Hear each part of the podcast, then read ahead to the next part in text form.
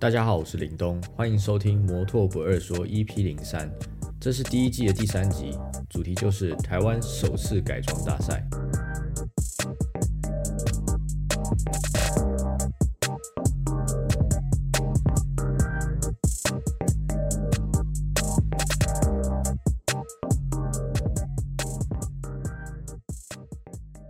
不知道大家这个礼拜过得怎么样啊？这一拜天气都还不错，应该都有在休假的时候去骑车吧。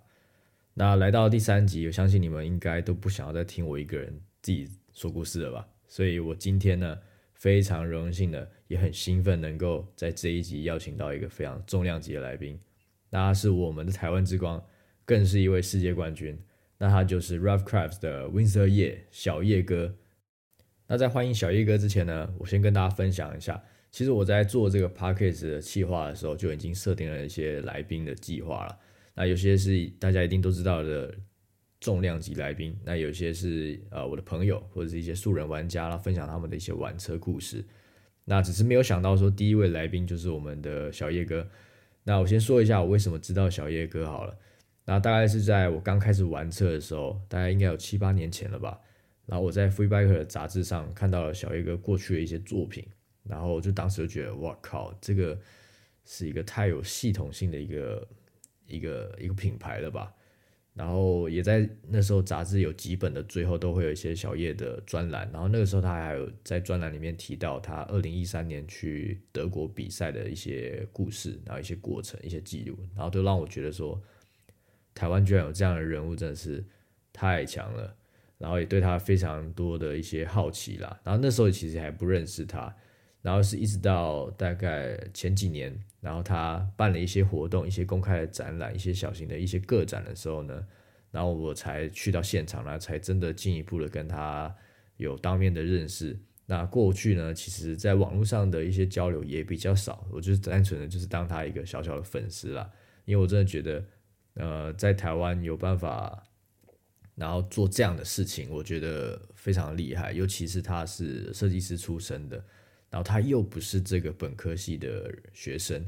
然后我就觉得说，他凭着就他对摩托车改装的一个热情，然后从一开始也是在爱将上面做改装，然后做做做做做做到现在什么车都做，甚至杜卡迪啊、哈雷什么都有他的作品，所以我就觉得说，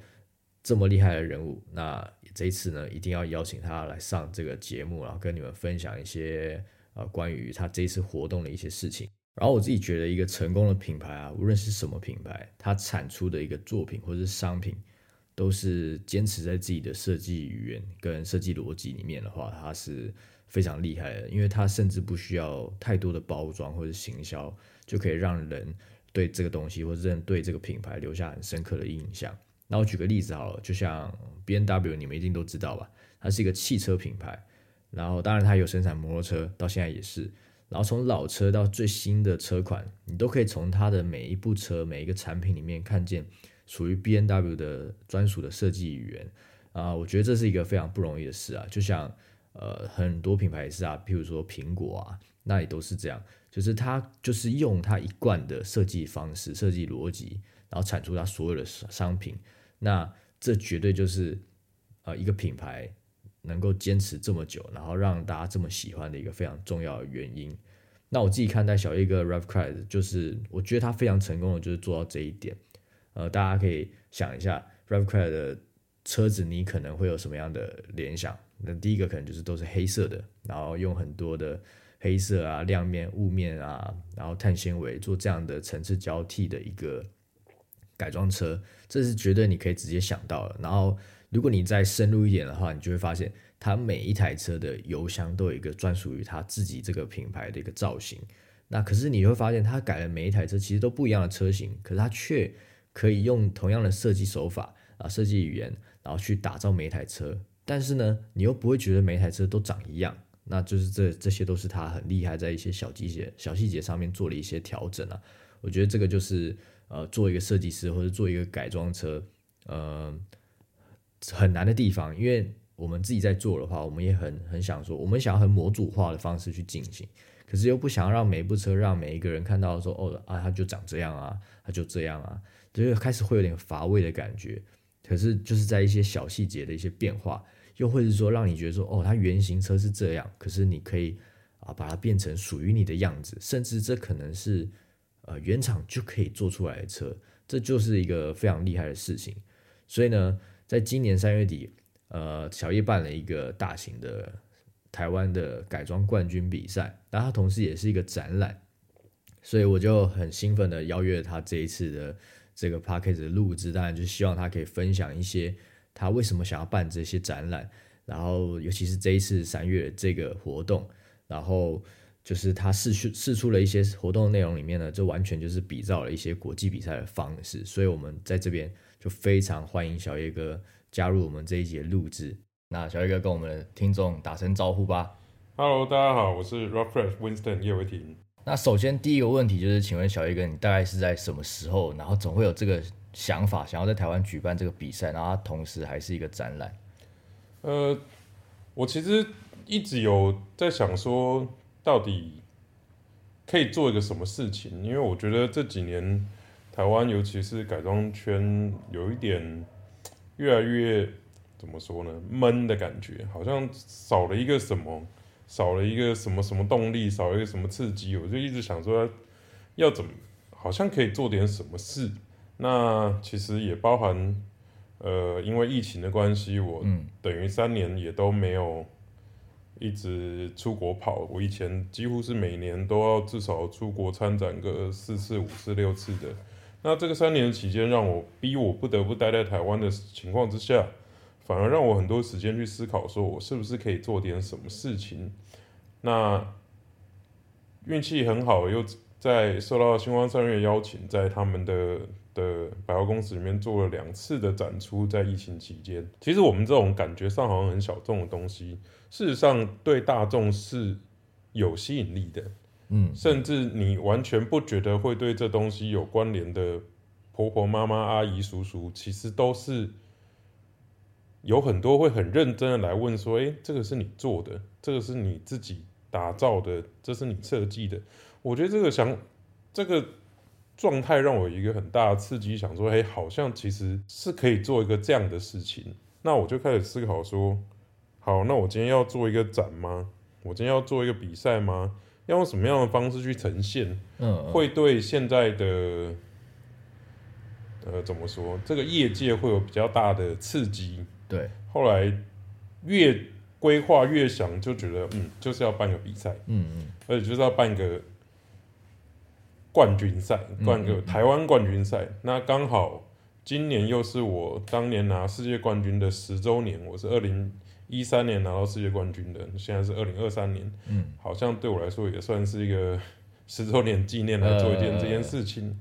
其实我印象很深刻，就是我自己有去当时高雄的那个展览嘛。那我觉得那个时候，我觉得是一个是目前为止，我觉得是在那个场域里面张力很很大的一次，因为你在你在一个一楼的，很像一个交易一个交易厅的一个地方，然后陈列这么大范围的一个作品，然后我觉得那个时候应该是真的，你可以感受到非常多，就是呃一些就是一般民众，然后经过就觉得哎。蛮有蛮有意思的，然后就走进来看一下看一下看一下，然后可能多一点的人可能就是在问你一些进一步的问题，这样。可是那就另外一个问题是说，就是因为由于是大众嘛，所以他们可能就是完全不能理解这一块，所以他们问的问题可能就是比较比较比较基本一点的。那你通常都会通常就比如说他问到说，哎，他这个车在台湾可以上路吗？诸如此类的问题，你都会是怎么样的回答呢？呃，其实我觉得。我常常都讲一句话，说我们我们怎么讲？这个玩车的圈呐，常常会有一种态度，好像说外人都不懂我们，是他们都不懂我，哼，那我们就自己玩自己的。可是我是觉得这种心态是很可惜的，就是我们这个明明是一个我们自己很喜欢的东西，那为什么不试着要让大家去去欣赏？我常常都说。要让人家理解你，我觉得那都还太难，讲太大了。我觉得人家愿意看，愿意觉得这还不错，嗯，这才是第一步中的第一步。那比方说，大家有这些疑问，其实一定会有这些疑问，但是我们就是试着去看怎么去让他理解我们的做法。比方说，常常大家会提到验车，那其实验车它，呃，台湾的法规其实都有能做跟不能做的事情，你也是要去认真了解那个部分。但是其实说真的，台湾法规并不是如大家想象的严，其实比较大的问题是在验车人员这本身。是是是，对，所以如果你硬要说是法规的问题，我是觉得那有点太过分了。呃，对啊，其实法规它是摆在那，但是其实是有方式可以去通过它的啦。对，对，网络上很多人其实也是可能一个人没验过，然后就被传的好像有三百个人没验过。对，对，那就三个人没验过，可能就变成两两千个人没验过，但是实际上每个在讲验不过的人，其实自己可能根本没有去验过车。对，所以就变成很多人就变成他在，他就很犹疑说他应该要开始玩这东西嘛，然后对他后续他好不好验啊之类的？但是我觉得还有还有一个想法是说，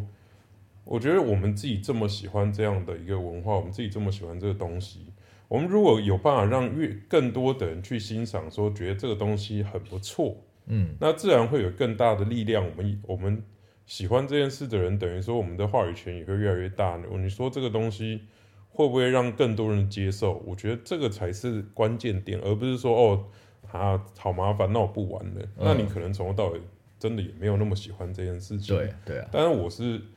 我从学生时代就一直很喜欢这样的东西，那玩到现在，我自己这么爱这个东西，我当然是要想办法去让越多的人欣赏这件事情才是对的。对。好，那我们回到第二个问题，就是说，那场地怎么会选在这个松烟的烟厂里面呢？嗯，其实它有蛮多个理由啦，因为我觉得，在我决定要办比赛的形式的时候，我就定了一个最初的规则，就是每一个参赛的车不能靠布置去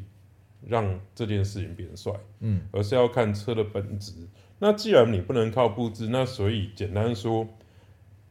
只能靠环境。嗯，但环境就是要是一个极简，而且每个人都是统一的做法，所以我决定，等于我主办的角色，我要帮所有人把布置的展台、都准备好说明牌全部都帮你准备好。嗯你来到就是统一的，你就是把车子放上去，那你的车子才是回归主角。那比方说，相对于可能大家比较习惯的车展的形式，比方说在呃南港展览馆或是五股展览馆，他们的做法就是因为展览馆本身是一个没有没有个性的一个就是空间，嗯，那所以每一个展商、每一个车店、车行都要自己把自己的那个空间布置出来，那是一般人习惯的展览的形式。是但是因为我必须，既然是一个比赛的模式，就要让大家公平。公平就是要回归到主角要回归到车上。嗯其实就算不是不是比赛的形式，我自己也觉得，其实主角本来就应该要回归在车上。毕竟我们是在讲车这件事情。嗯，而且也是在改车这件事情。对，的，那既然我们要走一个简单的、统一的的布置方式，那当然，如果今天建筑物本身是个很有气氛的古建筑，当然会对这整个展给人家的感觉是加分的。就像你去一个艺术展，在看别人的作品，这样的气氛是我想要追求的。所以我一开始就想说，我决定要找不是华山就是松烟这样子的建筑物去做这个东西。嗯那在那在两边问了各家的档期跟时间价格之外，就觉得松烟比较有道理。嗯，对而且它又位在市中心，然后对又在这个全新的大巨蛋旁边。对对，我觉得那整个就是以以未来这个活动，如果它是以呃国际的那个方向去的话，嗯我觉得未来如果有更多人想要来台湾看这个东西的话，我觉得也带动了很多观光的部分，对嗯吧？，好了，没有办法想的那么遥，没有那么伟大啦。但是至少，我觉得至少我自己的想法就是，我希望让不是玩车的人都可以有机会来看一看。嗯嗯嗯，也可以有机会去欣赏这个东西。就像我常常说的，嗯，台湾很容易会觉得会跟会跟你讲说，哦，我又不骑车，你弄那个我不懂。嗯，可是实际上，啊，车子对我们来说就是一个工艺的作品，就是好，就算你说性能改装组好了，其实我我个人来说，就算是性能改装组，其实对我来说还是一个工艺的作品。你去看那种顶级的性能的世界，MotoGP 的车，你光是一颗引擎放在那边，那个东西真的都是很厉害。对，光是一颗引擎拿一个架子放着，你就觉得那是一个艺术品。它为什么不能是个艺术品？嗯，我就希望用尽量接近那样子的气氛，让一般的人有机会去看到。嗯嗯，对所以也很期待说到时候是，既然场地都在这个市中心了，我们应该是很期待更多的是大家是大众型的人，然后来买票进场来对欣赏这个艺术这样子。对，嗯，那也那也减少一些说哦，我们今天没有骑车，我干嘛看这种东西？啊嗯我觉得那个真的就很可惜。嗯，那相对上来说，自己我们自己玩车的人也要，我觉得尽量要保放一个开放的的态度，说哦，你没有你没有玩车也可以来看呐、这是我的作品呐、嗯，就像比方说设计系的同学，很多人毕业展你做你做的作品，大部分人也看不懂啊，可是你还是会邀请你的亲戚朋友大家来看啊，因为这是你的作品啊，对啊对啊，对啊，所以我觉得这是一个心态的问题。嗯，而且再就是像我们去可能日本，呃，我只有去过日本的展览了，嗯。那我看到就是很多就是家长会带个什么小学生的那种小朋友来看，嗯。然后我觉得那个其实在国外看到那个画面的时候，你是觉得 你就很期待说台湾如果有一天的展览，然后也是带着小朋友，然后去接进一步的影响下一代他的、嗯。他对这东西的一个启发吧。是，的啊。我我自己的感觉啦，我觉得这个东西比较是文化长度的问题，嗯。因为毕竟日本、欧美更不用讲，他们玩这样的东西已经玩了不是几年，是他们一辈子，甚至他叔叔甚至爷爷就在玩这个东西，所以大家呢对他们来说，西家带眷、男女老少，好好简单，好正常，但是在台湾来说，玩摩托车。你说重车零几年才开放啊，手工车这个东西，其实说真的也就这个十年二十年的事，对，差不多这样的事情而已。嗯那说真的，像我的父母辈以上根本就不知道什么叫改装车，他们这个人在干嘛。对啊，所以，但是你要想，我自己也做这件事做十三年了，那也看到，可能我们有一些同行，甚至我同辈的都已经有小孩，他们也会带着小孩来看。那这个东西，也许再过个五年、十年之后，它就是一个我们自己的文化。对，它会慢慢开始发酵在下一代了，我觉得。对，嗯好，那小一哥，我们接着就是问，就是关于比赛的部分，就是在赛制的设计，它又是如何呢？嗯嗯呃，其实这个赛制我算是融合了我自己参加过的一些一些展的玩法。那我就是把一些我自己觉得对我影响蛮大的玩法，全部把它弄在这里，希望可以对呃台湾的这个业界的人有一些影响。那最主要当然就是比赛的部分，比赛的部分我就是很单纯的以当年世界冠军赛的玩法来做这个赛制。就是呢，我们所有的比赛是没有所谓的评审的，所以不会有任何一个人、两个人或三个人的意见去影响结果，嗯不会有这样的事情。所以呢，就是所有的参赛者会各拿到一张评审表，然后你要选出你自己心中的可能前十名，而且还要照顺序排。嗯，然后那个顺序会有一个积分，然后我们去算所有人的积分，去比出最后的名次。嗯那除了每一个参赛者互评之外，还会有业界的人的投票，但是业界人投票的积分跟任何一个参赛者积分是一样的。比方说，我也会加入这个投票，嗯但是我给的积分跟任何参赛者的积分是一样的。嗯所以简单的说呢，我们要的是最大的采样，但是一定要是业界的人，一定要是在这个业界里面讨生活的人。你在这里面有做事情，有看过够多的东西，你给出来的呃评价才是我们想要的，而不是说，其实我觉得有蛮多车展办那种观众投票，当然大家会希望跟一般的观众有更多的互动，可是我必须说，观众投票很多时候他们并不是很了解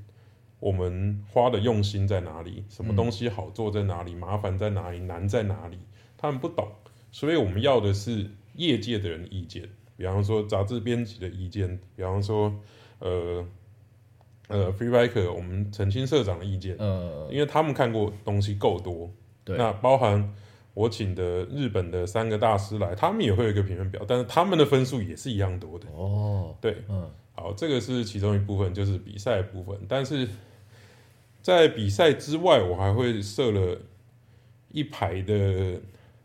特别选奖，嗯。等于说，像我也会选一个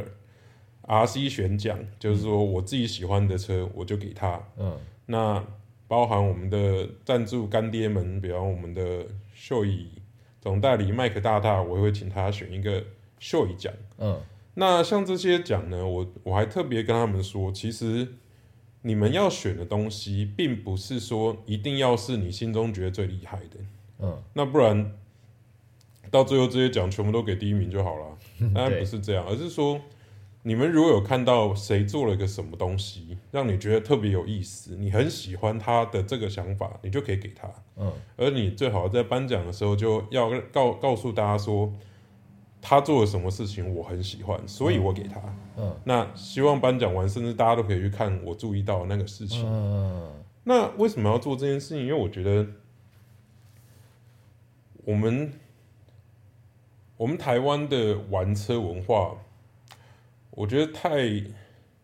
太少了鼓励。嗯就是你做的好，你做的用心，呃，也许啦，你会有比较多的客人或什么，可是实际上，我觉得台湾人蛮吝啬于鼓励人的。比方说在，在尤其是网络世界，真的是很可怕，大家找麻烦都很快，但是大家鼓励人倒是很吝啬。嗯所以我觉得我们有时候，有时候听跟同行在聊天，都觉得好像大家做的 有点有心无力的感觉。所以我希望做这样的一个颁奖方式，让大家你你有用心做的东西，看你能不能被认可、被看见、被拿出来讲。我觉得这都是一个让你会有更多的动力往前进的一个很大很重要的一步。因为我觉得对我来说，我自己你要说幸运也好，你要说努力也好，但是我就是在开业的第三、第二年，我就去日本蒙爱斯站，我就拿了两个评审奖，然后第三年我就去拿了世界冠军。嗯那当你拿过这些奖之后，其实你就会一直在想，那我接下来的车要做到怎样？我明年要怎样？要怎样可以再突破？要怎样可以做得更好？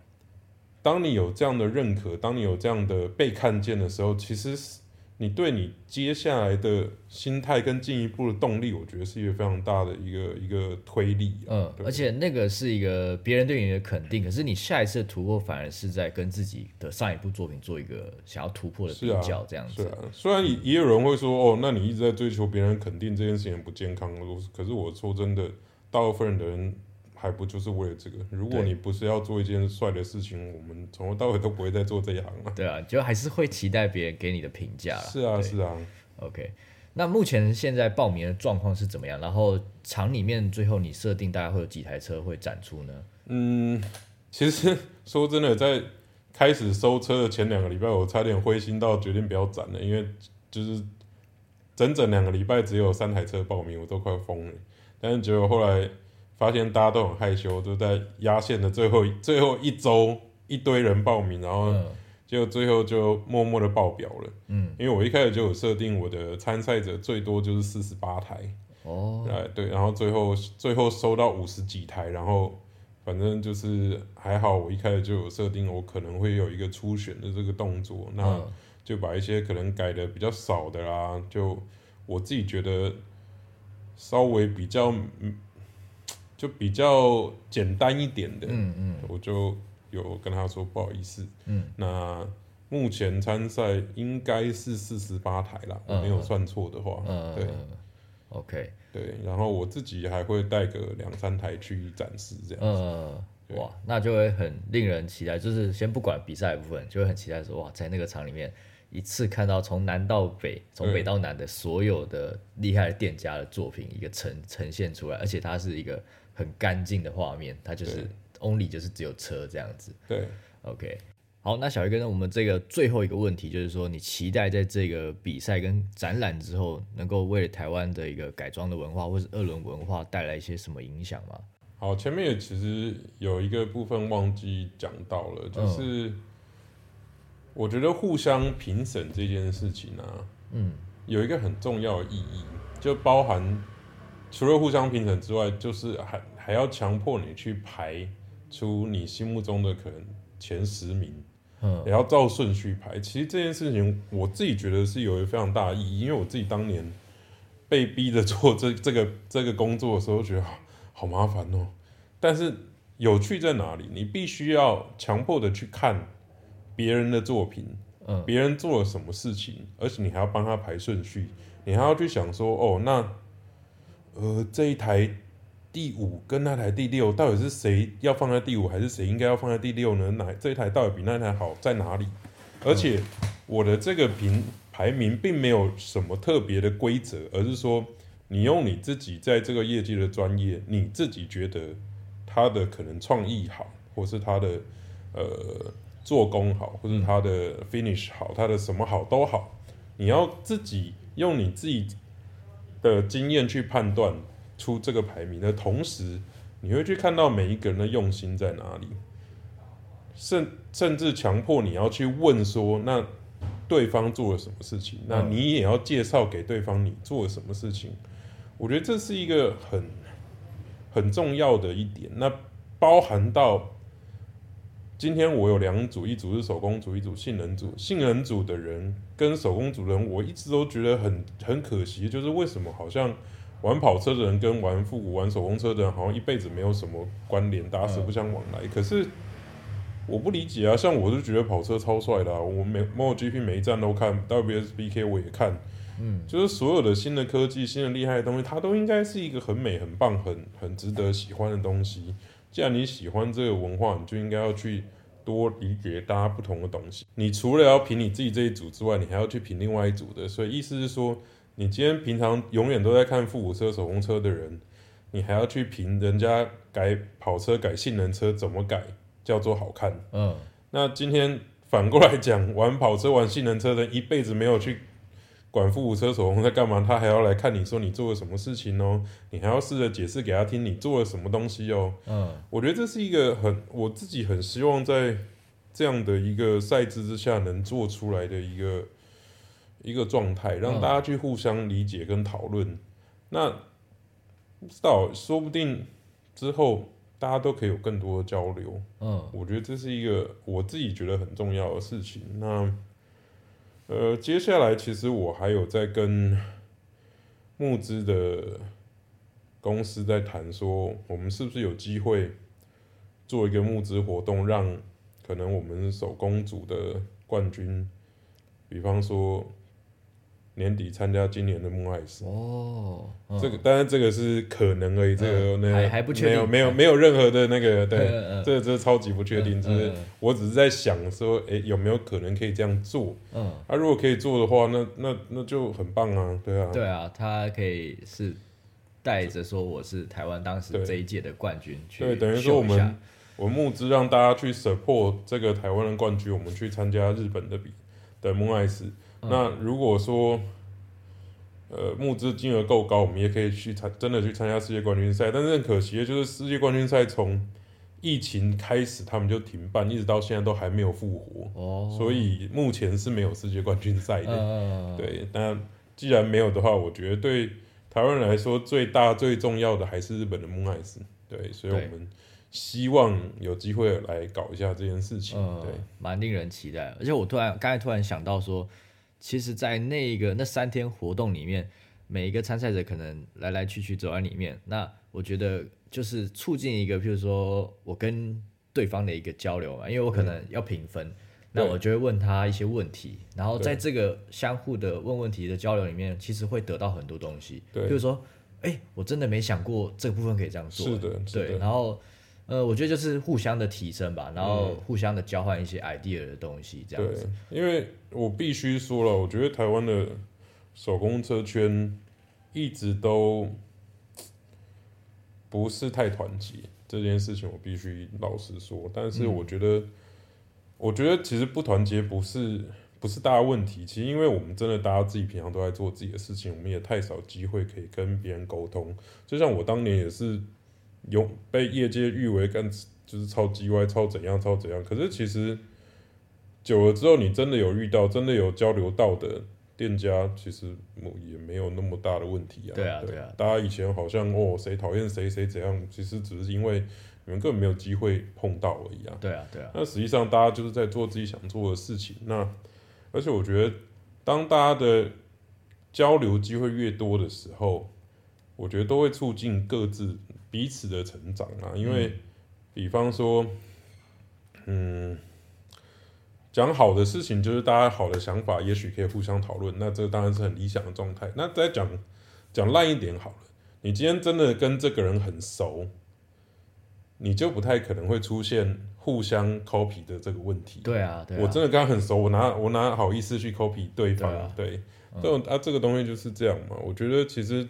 交流永远都是好事。那像像我们一直很羡慕日本的一点就是，其实日本的改装车你会发现非常少出现就是抄袭这个问题。嗯，那因为日本的这个业界，他们一直都有一个概念，就是我们每家店都要做出自己的风格。嗯，那当你有自己的风格的时候，你就不会有销价竞争的问题，你也不会有抄袭的问题，你也不会有别人拿着你的图来做别人的东西的问题。嗯，那好处是什么呢？当客人很喜欢你风格的时候，他就是会来找你。嗯，对啊，你也不用去担心他会找别人，没有这件事情，嗯那个就是你的东西。嗯那像这样的一件事情，就会造成，诶，他们结果他们的业界非常的团结，他们的业界的店家其实都很常会互相交流，甚至他们会一起一起上课，或是谁会什么东西，他们还会教别的店家这个技能，因为对他们来说，技能不重要，因为风格是你自己的。对，我可以教你我的技能，但是我的风格是我的。嗯这才是一个我觉得比较正向发展的状况嘛。嗯，对啊，所以其实每次去日本，然后无论是什么样城市的展，其实我都我每次去我的我的感受就是哇，其实他们每一间跟每一间之间是是在我眼眼睛看起来是真的蛮蛮 peace 的，对啊，对，然后他们会互相的 support 一些事情啊，然后很，然后他们展览一结束就去喝酒去酒屋啊，啊。我觉得那是一个而且是一整坨人去。对对，那是一个很开心的事情哎、是啊，对啊，然后我觉得可能目前台湾来说，就是可能就大家太 focus 在自己的身上，嗯。那我觉得也很期待说这个活动之后呢，呃，可以创造更多大家交流认识的机会啊。那嗯。接下来就大家可以继续努力做自己，做出自己的风格，然后对，当然我觉得这个就很公平，就是消费者他们就会自己去依照自己的喜好，然后去找出自己最喜欢的店家这样子。是，本来就应该是这样的啦。我觉得，嗯对啊，好，那小威哥，你最后跟我们分享一下这一次活动，呃，他进去会有没有什么周边可以买，然后以及这一次活动的票价。嗯，我先讲票价好了。我们这次票价分三种，一个就是三九九，那三九九就是有就是三天的票，嗯那可以换一杯红牛做的调饮。我们有请红牛来做一个吧台，那现场是可以买调饮的，但是你买三九九的套票就会送你一杯饮料。嗯那再过来是九九九，九九九就是你有入场的票，换一杯调饮，再加一件大会的活动纪念的 T 恤。嗯那最超值的其实是最顶的一九九九套餐，嗯大套餐我们叫 VIP 套餐，就是你会有前面的那一些所有东西，再加一个我们跟密尔联名的活动纪念的保温杯、保温壶。嗯然后你还可以在第二天的时候来参加我们的大师讲座，嗯就是我跟三个日本的大师对谈嗯这个讲座。那包含到，但其实我们仔细算下来，你就算不来听，你光拿的东西都 一九九九都是超级划算的。对啊对啊嗯那再过来的话，就是呃，有蛮多人会问，就是如果想要带小孩来的问题，然后后后来我们决定是，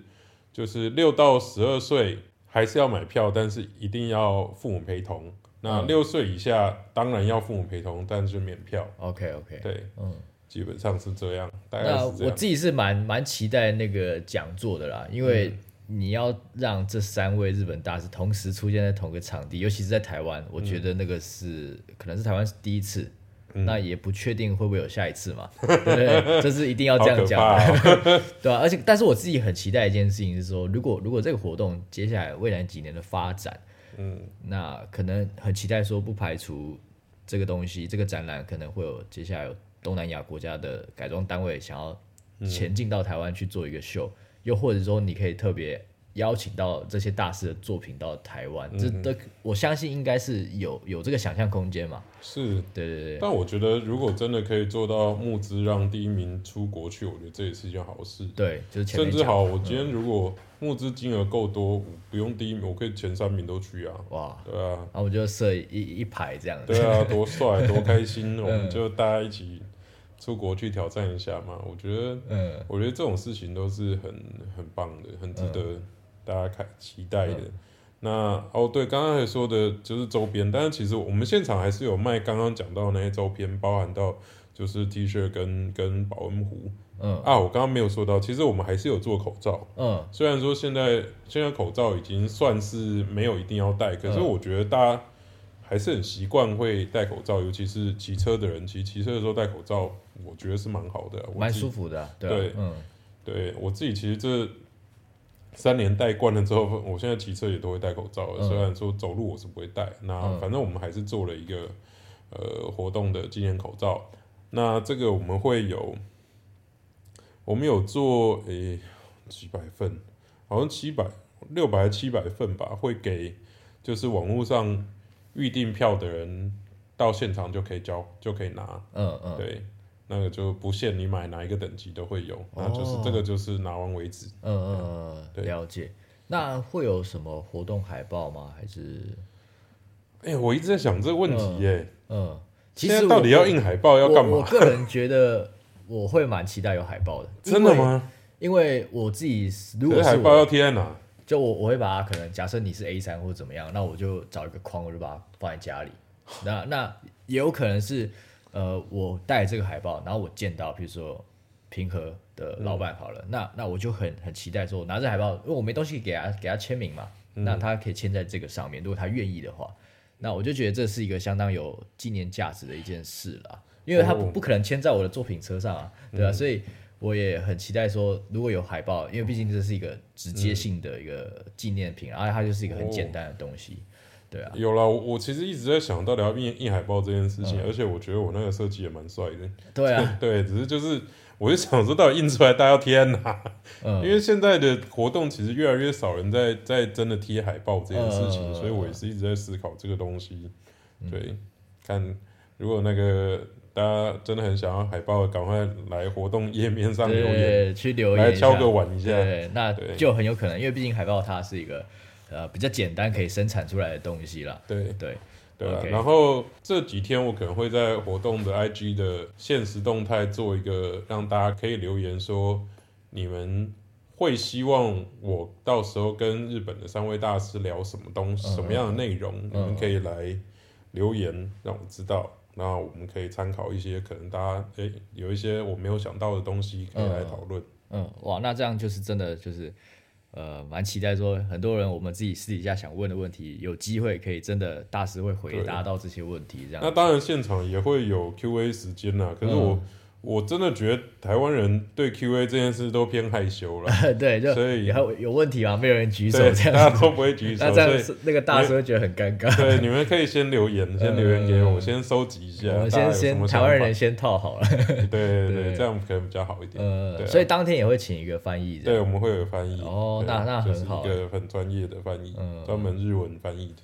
OK 对 OK，对对，最后很开心跟小 A 哥聊了这么多，那当然我自己也很期待我自己的 Twenty Two Carson 的第五号作品能够在这个活动中有一次非常棒的曝光机会，以及跟大家呃跟所有参赛者的一个交流的机会，因为尤其是在这样的市中心的这样的场地里面，那我很期待那个作品在里面陈列的一种氛围。那无论有没有机会拿一个什么名次或者什么样的 pick，我都很开心，然后有这次机会可以参与在里面。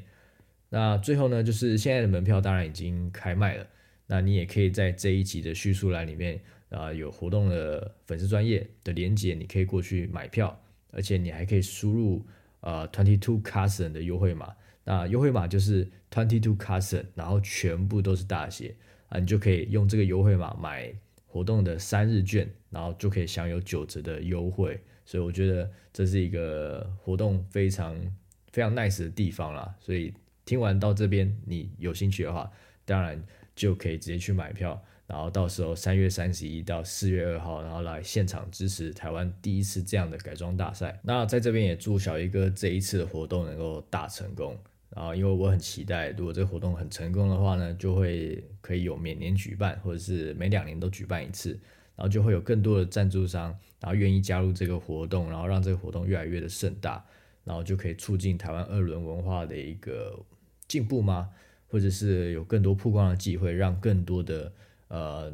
年轻人或者是主流的大众能够看一看我们台湾改出来的摩托车，其实。也蛮帅的，也蛮有艺术感的。然后，当然，它一定也都是可以在骑在路上的车。那我觉得这是一件非常难得的事情。所以，希望呃三月三十一到四月二号，大家都还是可以播控来参与这个活动。那节目的最后呢就再一次谢谢小月哥这一次特别播控然后参与这一集的录制。我是林东。我是小叶。那摩托不会说就下集再见拜拜。拜拜。